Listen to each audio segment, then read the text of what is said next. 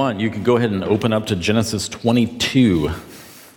I'm going to um, tell you a story. It's one of the more uh, well known stories uh, in the Genesis narrative. Um,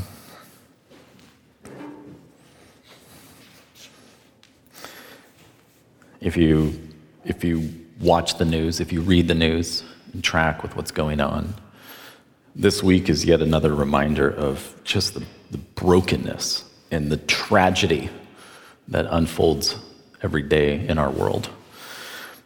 And I actually found myself this week in response to um, tragic events happening, like reminded again of like the simplicity of just, I, there's so many things out there that I don't have control over.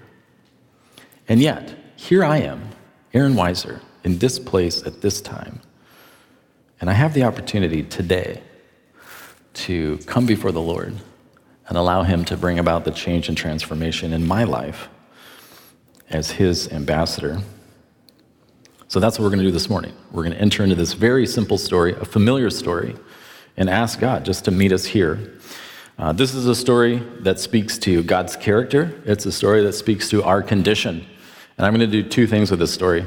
I'm going to tell you the story, but then I'm going to look at the story kind of from the ground perspective. This is the story of Abraham, so I'm going to tell it uh, from kind of the, the perspective of him and his experience with God.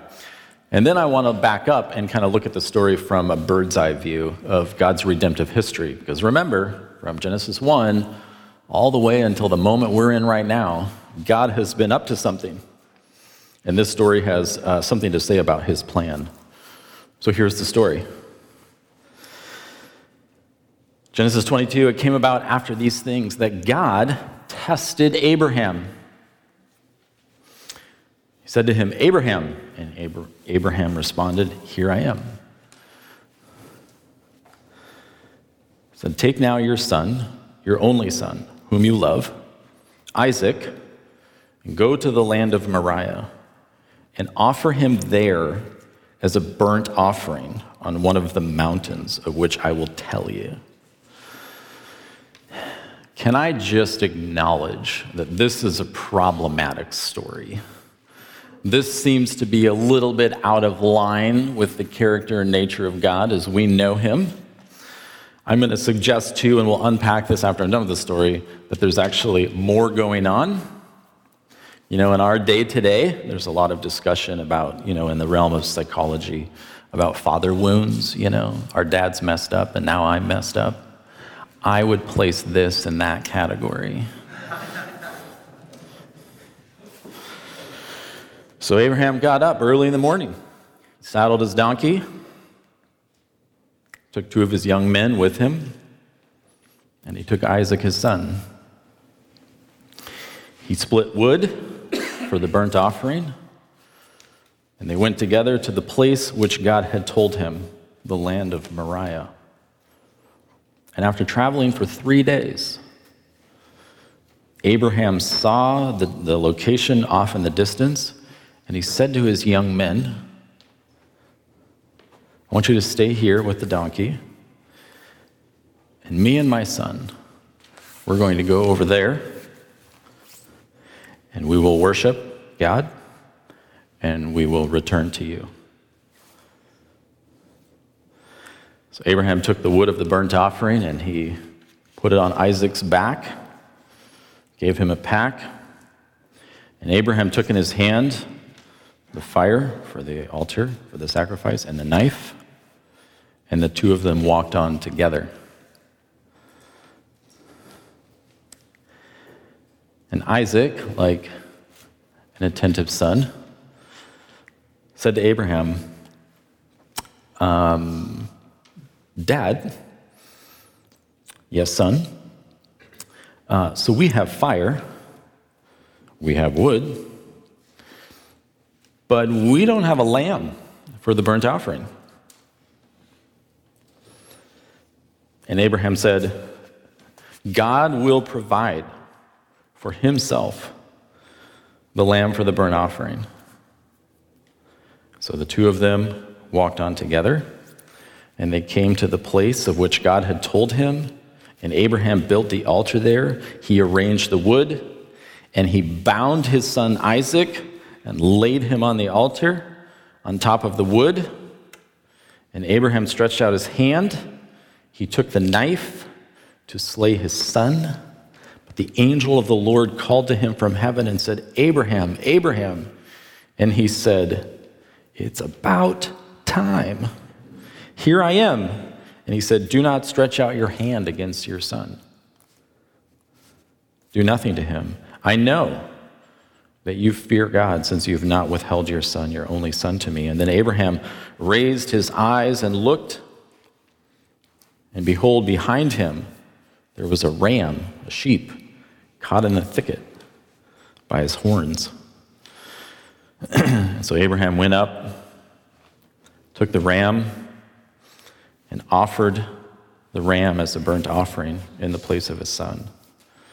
And so Abraham called the name of that place, The Lord will provide.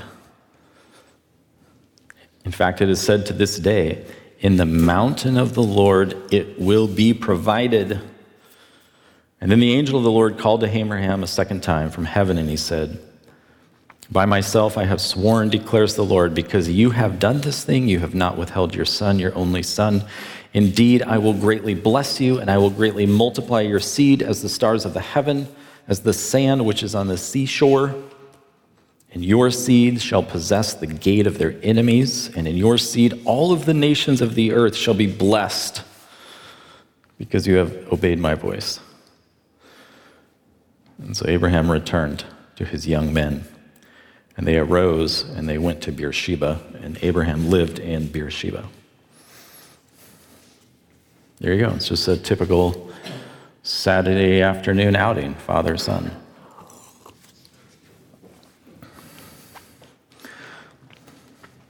So I want to make three observations from this story. But we have something in this story which is a rarity in the biblical narrative.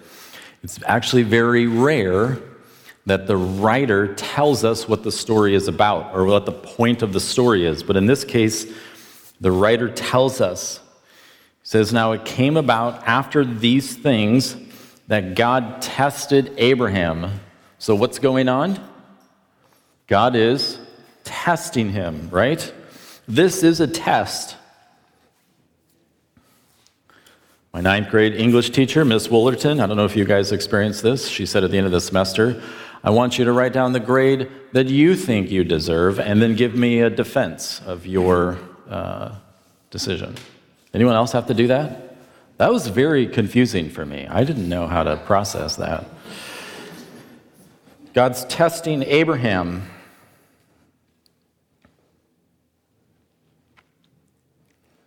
So here's my first observation from this story. Today's gift from God is tomorrow's idol.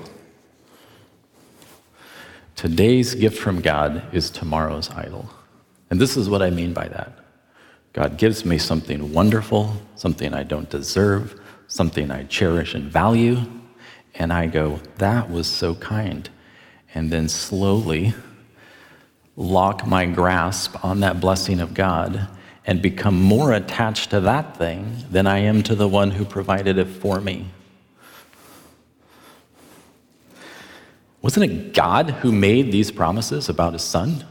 You remember the story? We've been going through it. It was his idea, it was his plan, it was his miraculous supernatural provision. A son in their old age, at the age of 190, which means there's hope for some of you.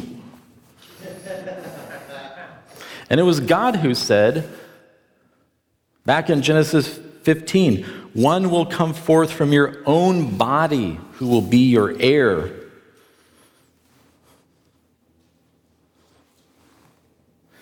Does God need Abraham to give birth to a boy so that God could take that boy back? Hey, Abraham, remember how I promised that you would miraculously have a son in your old age? Well, that was cool and everything, but I actually need him for me.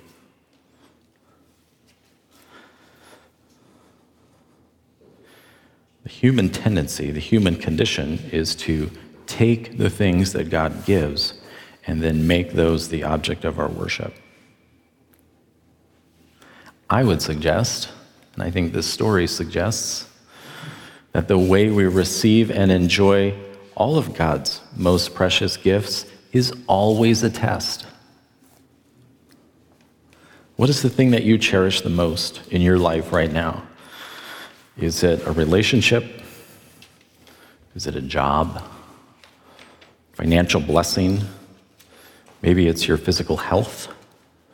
If you're like me, maybe one of your most cherished gifts in, in all of life is brief moments of peace and quiet.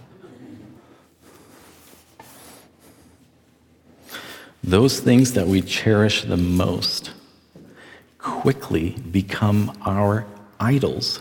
They quickly become the thing that uh, is our greatest attachment. It receives our greatest affection, in which we find our greatest enjoyment. And anything that receives my greatest attachment, my greatest affection, or enjoyment other than God is an idol.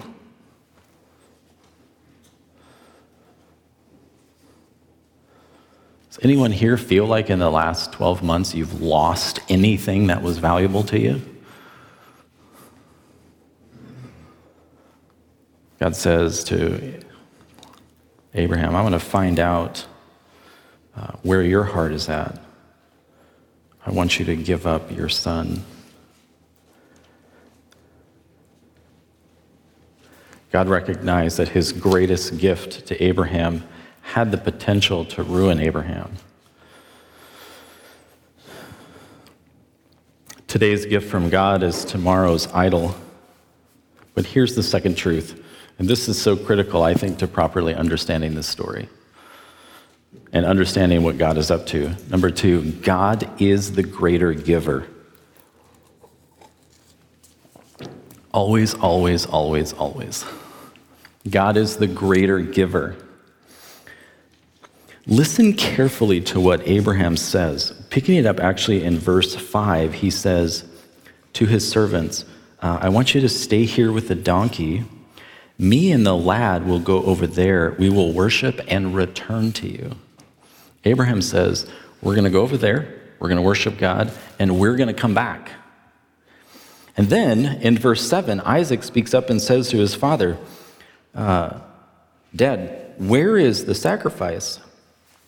And Abraham responds God will provide for himself the lamb for the burnt offering. And so the two of them walked on together. Abraham believed his conviction based on his relationship with God. Abraham believed that he was on the precipice of receiving and experiencing God's provision rather than believing that he was about to provide for God. Abraham believes, he says to his son, to his servants, uh, speaks out of this conviction we're going to witness God providing for himself that which he requires. After all, what can Abraham give to God that was not already given to him? What does Abraham have that he didn't receive as a blessing, as a gift from God, that he could give back to God? My vest is losing feathers.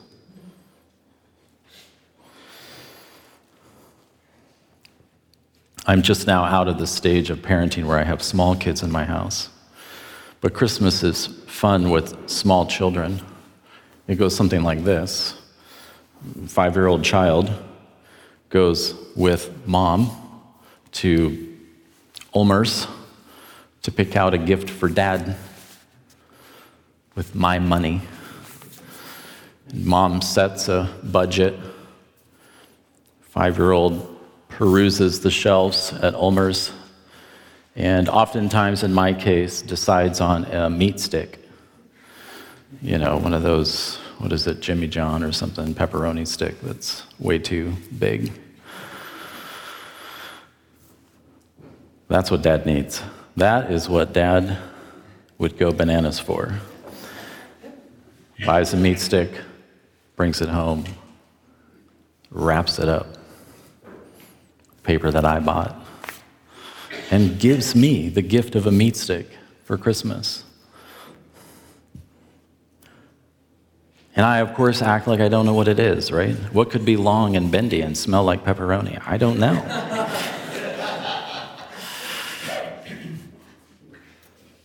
I unwrap the gift and say to my child, you know, I have been I have been saving. I have been trying to budget. I've been trying to like get by and put aside enough money for so long in order to afford for myself a meat stick. And then you preempted that and provided one for me out of the generosity of your heart. What a gift!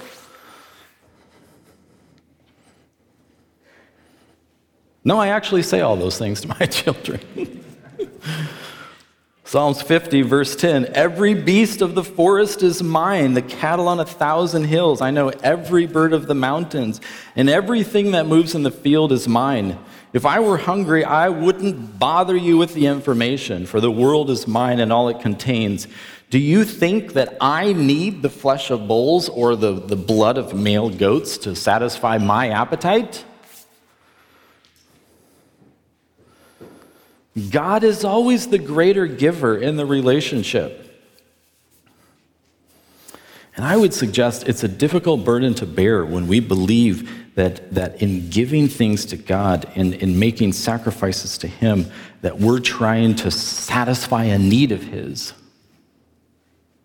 At the end of surrendering everything that I have, everything that I am, I'm only left with the realization of how far short my everything falls as a gift to the God who has made everything. Some people actually look at this predicament and they say, well, I mean, God made everything, He owns everything, so He doesn't need me to give anything. Do you understand that gospel generosity, a generous life, giving away my, my time, my resources, my talents, is an expression of God's worth, not His need? Romans 11 35.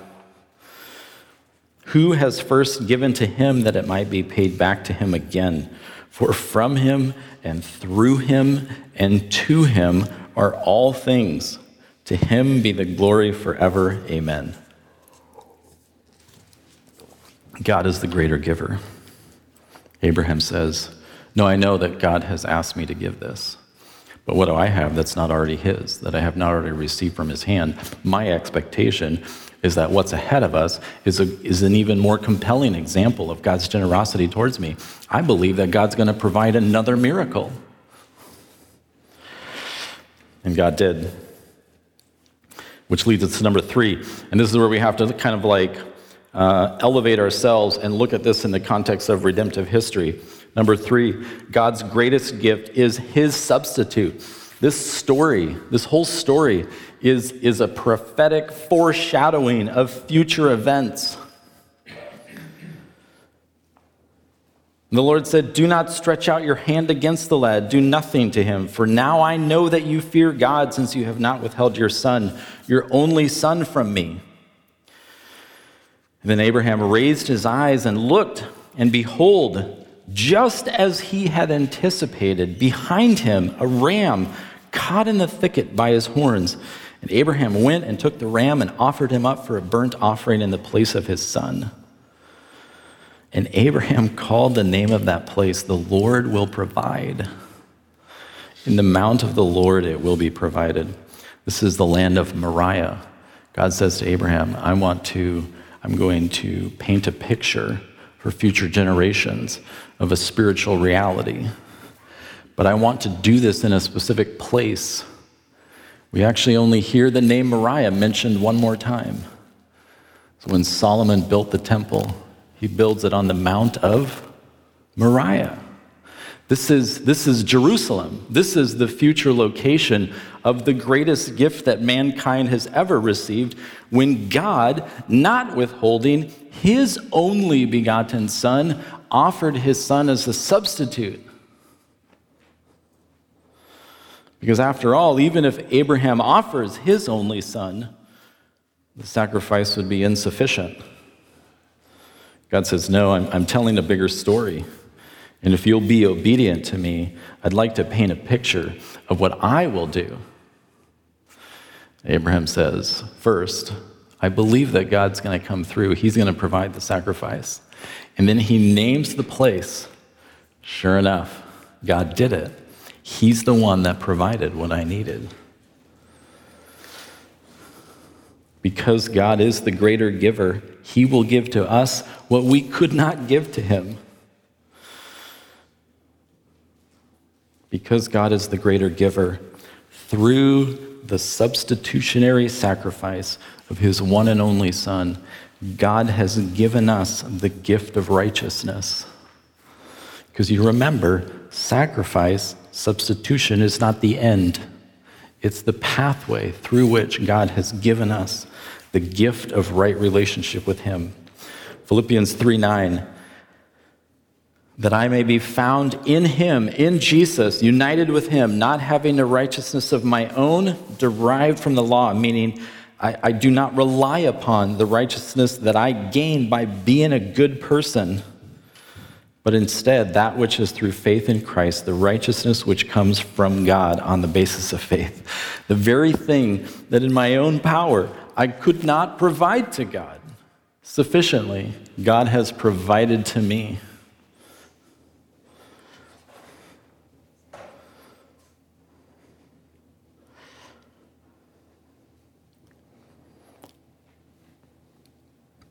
And so, what do I give?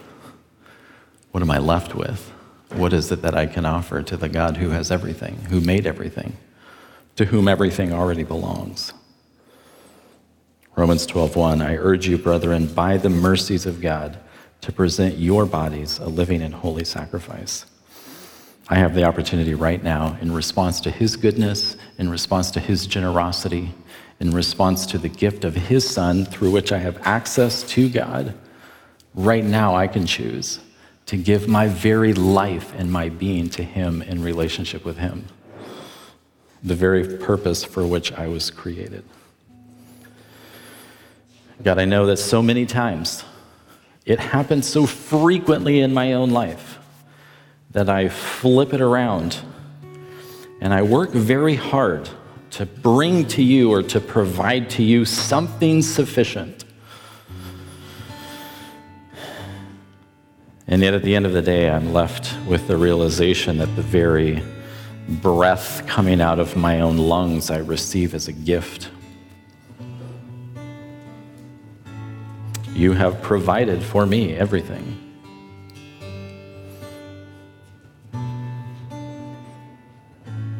God, I pray for, for anyone here in this room who is wrestling with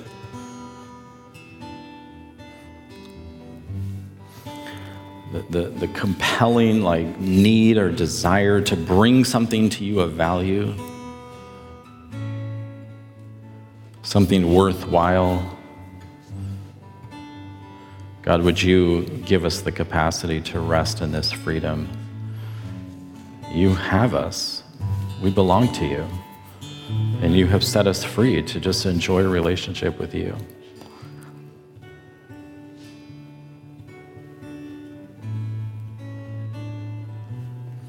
God, set us free from our idols that grab a hold of our hearts. Let us give our lives to you. We pray this in Jesus' name. Amen.